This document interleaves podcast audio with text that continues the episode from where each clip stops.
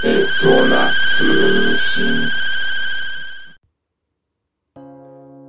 はい、空通信です。今回もよろしくお願いします。えー、鈴松と申します。今回紹介するのはですね、まあちょっといつもと違って、音楽アルバム CD なんですけども、えー、レティクルザ妄想。えー、王権こと大月健二率いる、えー、金賞こと筋肉少女隊の、えー、9枚目のアルバムになります。1994年の4月21日に発売されました。えー、まあこれちょっとね、昔買って、まあ、ちょっとね、思い出に残るいいアルバムなんで今回紹介させていただきます。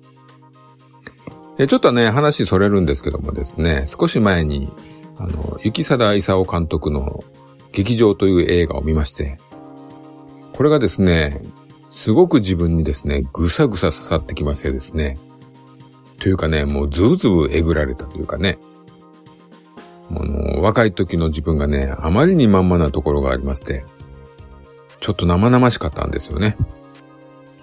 まあ、劇場の方はね、取り上げるかどうか今ちょっと考え中なんですけども、で、劇場をね、見た頃に、時を同じくしてですね、この筋肉少女帯のレティクル座妄想をね、偶然 Spotify で見つけてね、聞いたんですよ。えー、自分の中でですね、このアルバムと劇場がですね、結構被る部分がありまして、最近ね、あの頃っていうかまあ、聞いてた頃ですね、よく考えてしまうんですね。まあ、このアルバムはね、持ってるんで、iPhone に入れて再び聞き込んだんですよ。まあ、やっぱりね、いいんですよね、これはね。うん。じゃあこのアルバムについてなんですけども、まずね、あの、筋肉少女隊というバンドですけどもね、まあ知らない方もいるかもしれないんでね。まあ、音的にはメタルのような激しいなんていうんですかね、圧のあるヘビーな曲が中心ですけども、たまにね、拍子抜けするような可愛い曲なんかもあるんですよね。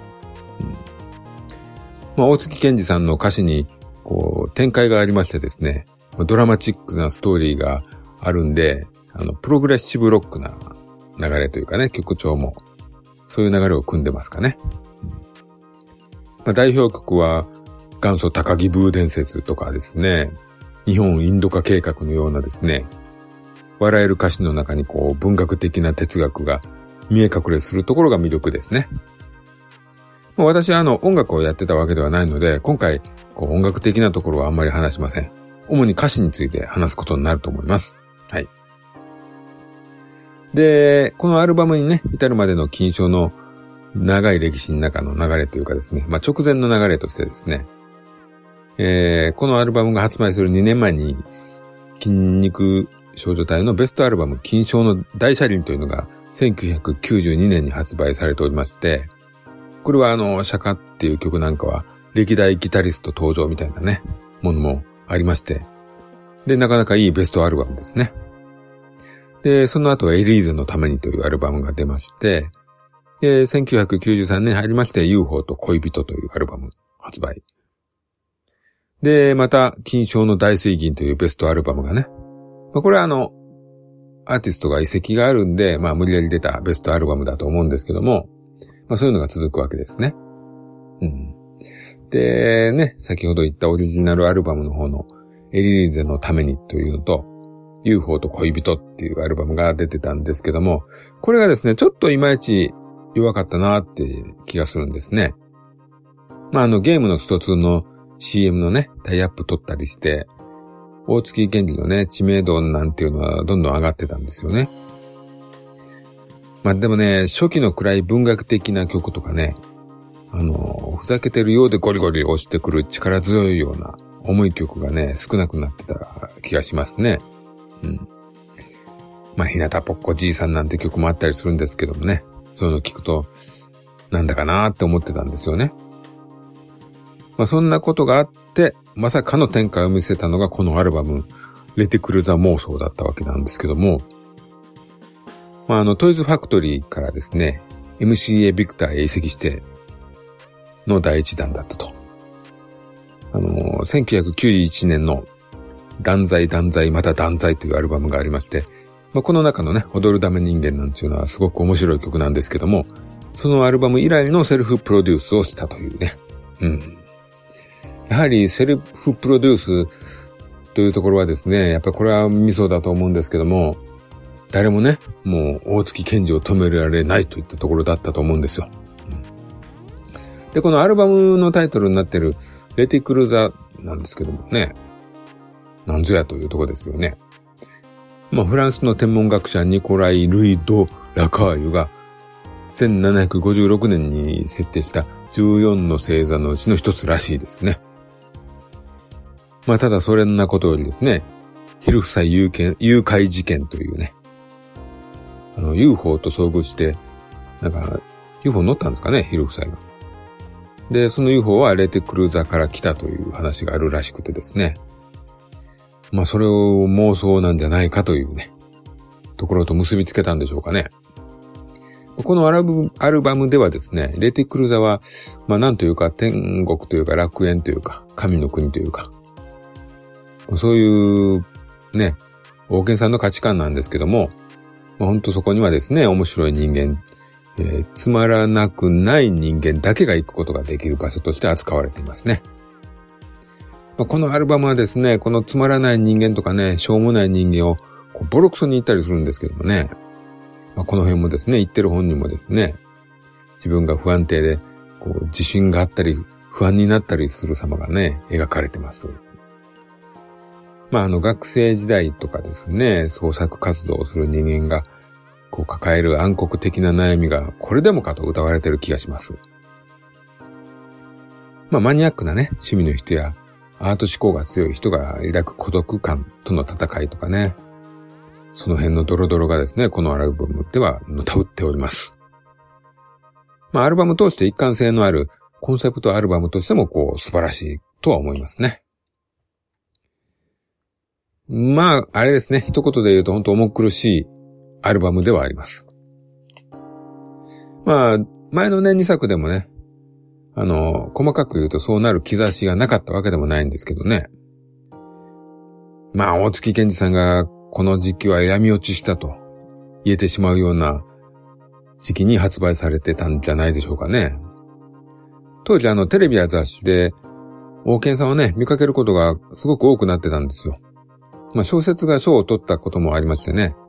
まあ、その辺が評価されての、そういうメディアへの進出だったとは思うんですけども、まあ、順調なね、キャリアを築いていたようなんですが、この時期、ちょっとあの、うつ病的になっておりまして、通院をしてる状態だったんですね。うん。で、どうやらですね、UFO のことを考えてしまいすぎになってたようなんですよ。で、お医者さんに、UFO のことを考えないようにと言われたらしくて。まあ、よくね、このことをですね、もう UFO をドクターストップされたとね、あらゆるメディアでネタにして喋ってましたね。保健さん当時。はい。で、その頃はあの、TBS でしたかね。あの、糸井重里さんと木村拓哉さんと、王権がですね、月1回くらいやってた深夜のテレビ番組、カミングアウトというのがありましてですね、まあ、この中でもね、ドクターストップの件を話してましたね。まあ、これはね、すごくいい番組でしたね。面白かったです。で、この番組の中でですね、王権がですね、なぜ木村くんはこんなに若いのに、こんなにドンと構えてられるんですかねみたいな質問をしたことがあってですね。あの、その時に、糸井重里さんがですね、木村くんの方が修羅場を見てきたと思うよ、とね、さらっと言ったんですよね。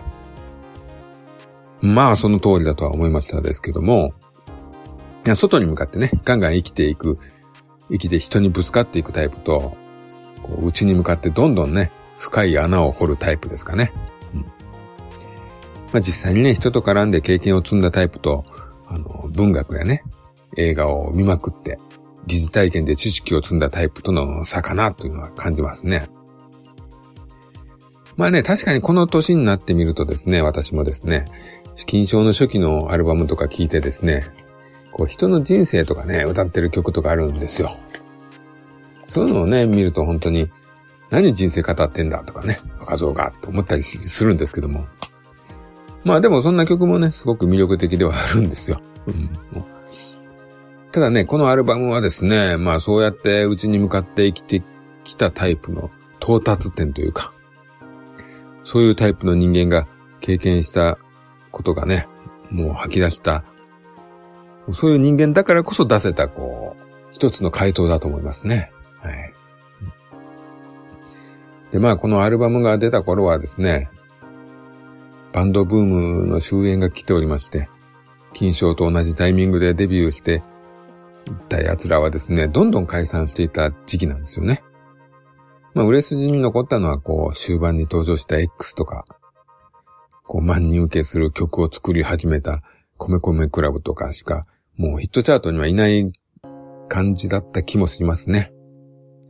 あの、爆竹なんかはですね、完全に暗黒ロックにシフトしていった時期ですね。で、流行り始めたのは、 B'z とか、 WANDS とか、 ZARD とか、 T-BOLAN とか、などのビーイング勢がブイブイ言わしてましたね。で、ちょっと後に、まあ、小室登場ですかね。まあ、ロックとしてはすごく薄味のものが多かったでしょう。はい。で、まあ、そろそろあれですかね、曲について話しましょうかね。まあ、まあ、特に、えー、好きなトラックを話しますけども、まずトラック1、レティクルザ超、レク、レティクルザ行き超特急ですかね。うん、まあ本当あの、1曲目、最初の曲としてはですね、本当に素晴らしいですね。まあ、いきなりね、このアルバムの世界にこう、超特急に乗せられて連れて行かれるっていうね、スピード感のある曲ですね。まあ、レテクルザ行きの超特急なんですけども、自殺者だけを乗せるというですね、あの、宮沢賢治の銀河鉄道の夜の暗黒版とでも申しましょうかね。うん、で、曲の終盤でね、車掌さんがいきなり、罪を背負った人間、つまらない人間は今すぐ飛び降りてもらいますというんですね。もうね、このね、つまらない人間というね、基準ですよね。これが本当このアルバムのキーワードになってるんですよね。これ何がつまらないのかっていうね。誰にとってつまらないのか。これを誰が決めんだっていう話なんですけどもね。うん。これをね、こう言い切っちゃうところがこのアルバムの良さなんですよ。あの、作家性が強いというか。本当あの、偏った思考のね。まあ、そういうことがなせる技というか。そういうのって面白いですよね。あの、作品ってやっぱりちょっと偏ってる方が面白いじゃないですか。まあ、合わないと嫌いなことになっちゃうんでしょうね。嫌いな人もいるでしょう。はい。そしてですね、トラックに雲の糸。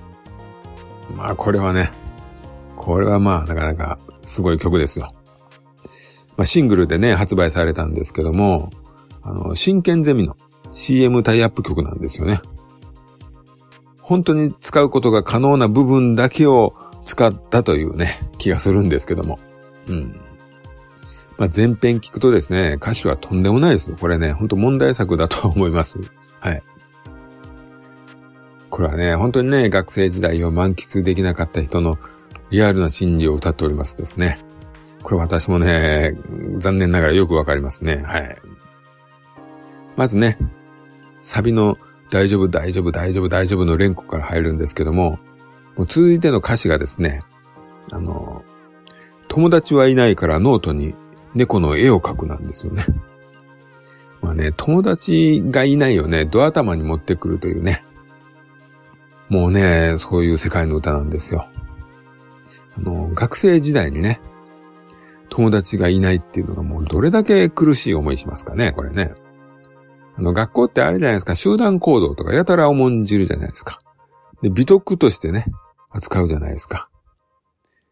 なんかね、もうこの辺がね、私も嫌で嫌でね。うん。こうね、もっとこう見てほしいとこなんですけどね。はい。まあ、保険さんもね、よく喋ってたエピソードでですね、もう学生時代の休憩時間にね、友達もいないんでやることがないんですよ。で、ただ座ってるのがね、あの、すごく居心地悪いと。まあ、そうですよね。うん。まあ、そういうこともあって、意味なく休憩時間に校庭の水道に行って水を飲むというね。そういう時間潰しをしてたらしいんですよね。あの、友達いないと思われるのもね、辛いんですよね。みんなに思われるのも。うん。まあ、そんな学生生活の中でですね、まあ、この歌に、も歌詞に戻りますけども、そんな学生生活で、こうやっぱりね、年頃なんで恋をしてしまうんですよね。で、好きになった女子がですね、くだらない人たちの中で、君はどうして明るく笑うのというね、歌詞が来るんですけどもね。この辺もね、すごいとこついてると思いますよ。あの、基本オタク系の人たちからすればですね、あの、自分はすごく面白いものを知ってるし、それが好きで、それが好きな俺のセンスはもう最高なんですよね。うん。でね、それがわからない奴はつまんねえ奴だし、ただの普通の人たちなんですよ。もうね、基準がね、つまるつまらんなんですよね。うん。まあ自分は普通じゃないと。特別だと思ってるんですよね。うん。まあそんなね、奴らも普通に可愛い女子に恋をしてしまうんですよね。学校時代ってね、学生時代って。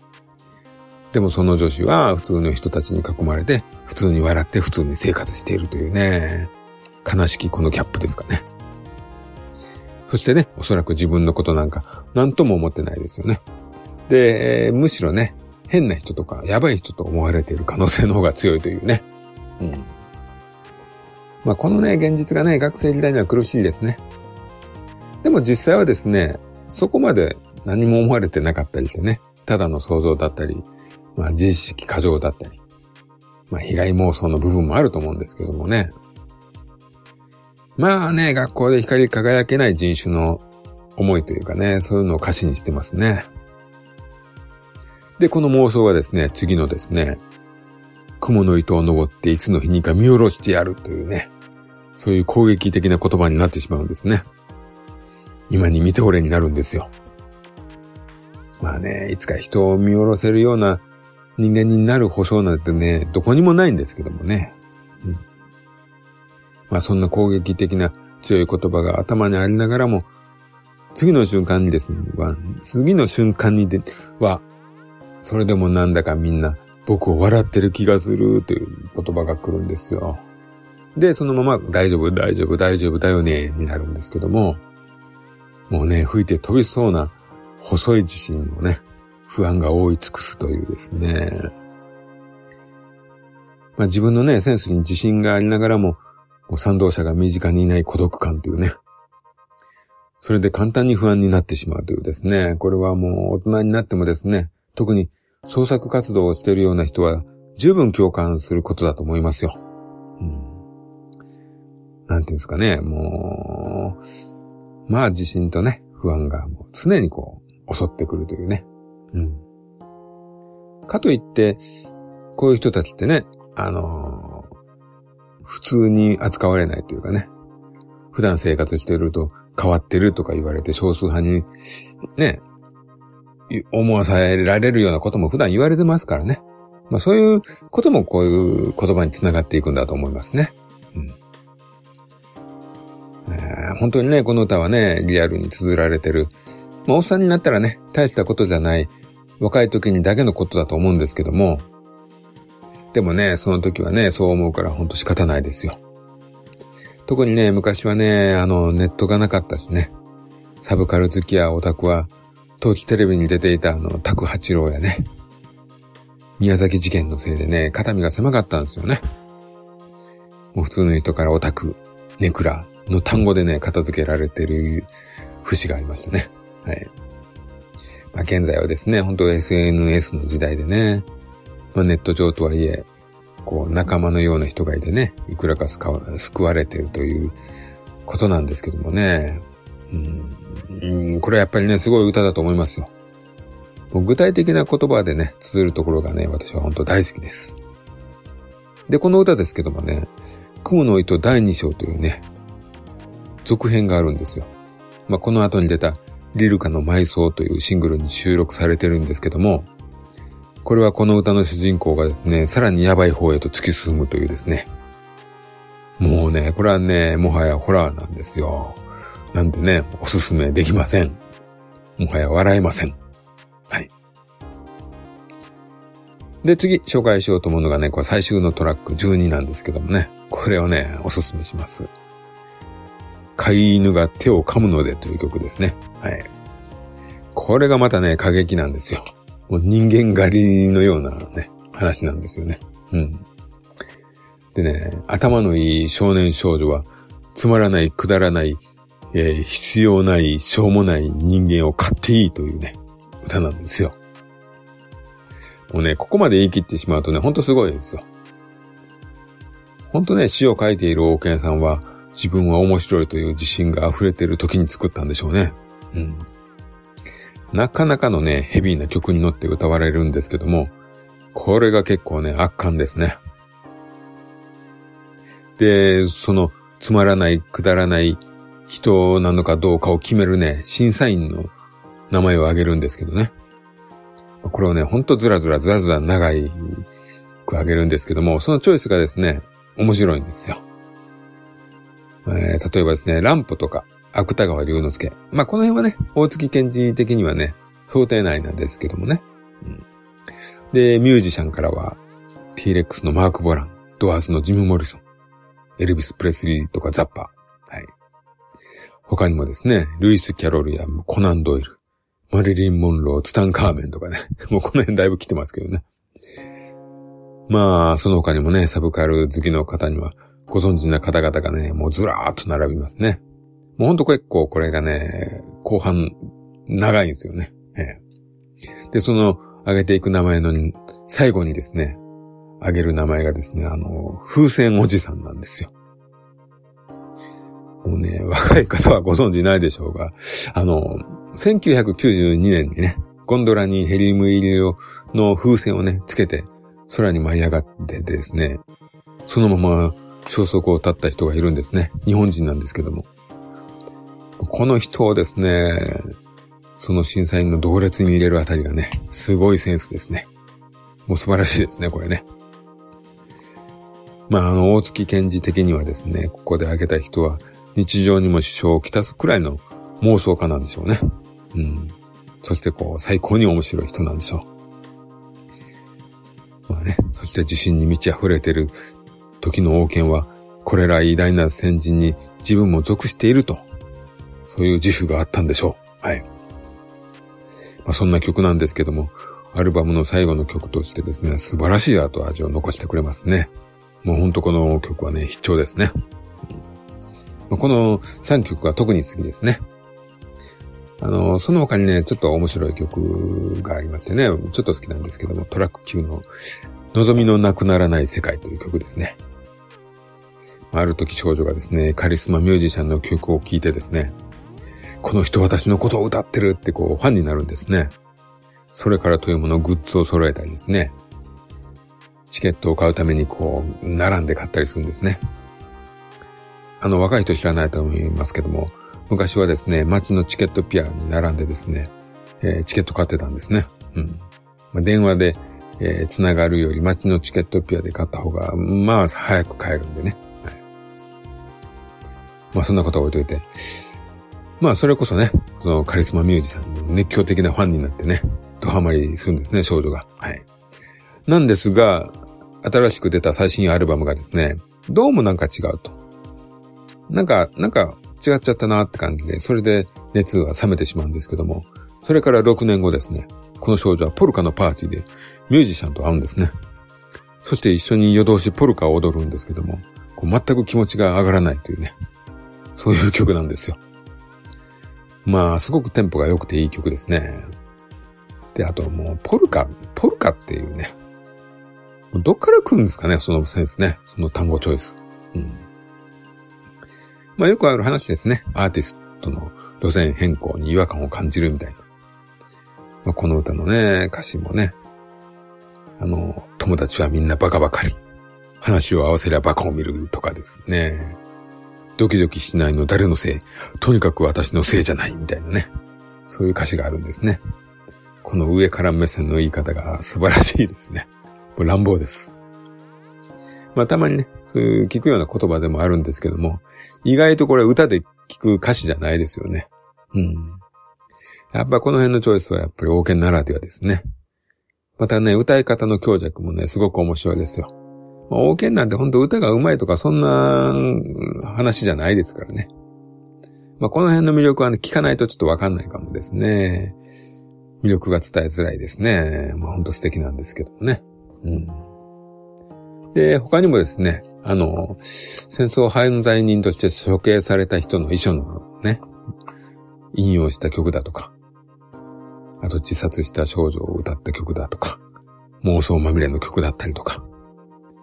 本当ね、これトータルで聴いてね、とてもバランスのいいアルバムなんですよ。攻撃的な部分と不安に押しつぶされそうな部分のせめぎ合いですね。またね、ほんと重いし暗いし、うん、そういうアルバムなんですけどもね。ただね、ほんとところどころにぶち込まれる王権の笑える歌詞ですね。もうこの辺がね、絶妙なんですよね。本当にただ暗いだけじゃね、やっぱりちょっと、私的には愛せないんですけどね。うん。まあ一度聞いてみてくださいよ。まあ損はないと思いますね。うん。まあ、特にあの、学生時代が楽しくなかった人には超、超、超おすすめですね。まあ今回はそんなところですね。はい。えー、拝聴していただきありがとうございました。それではまた。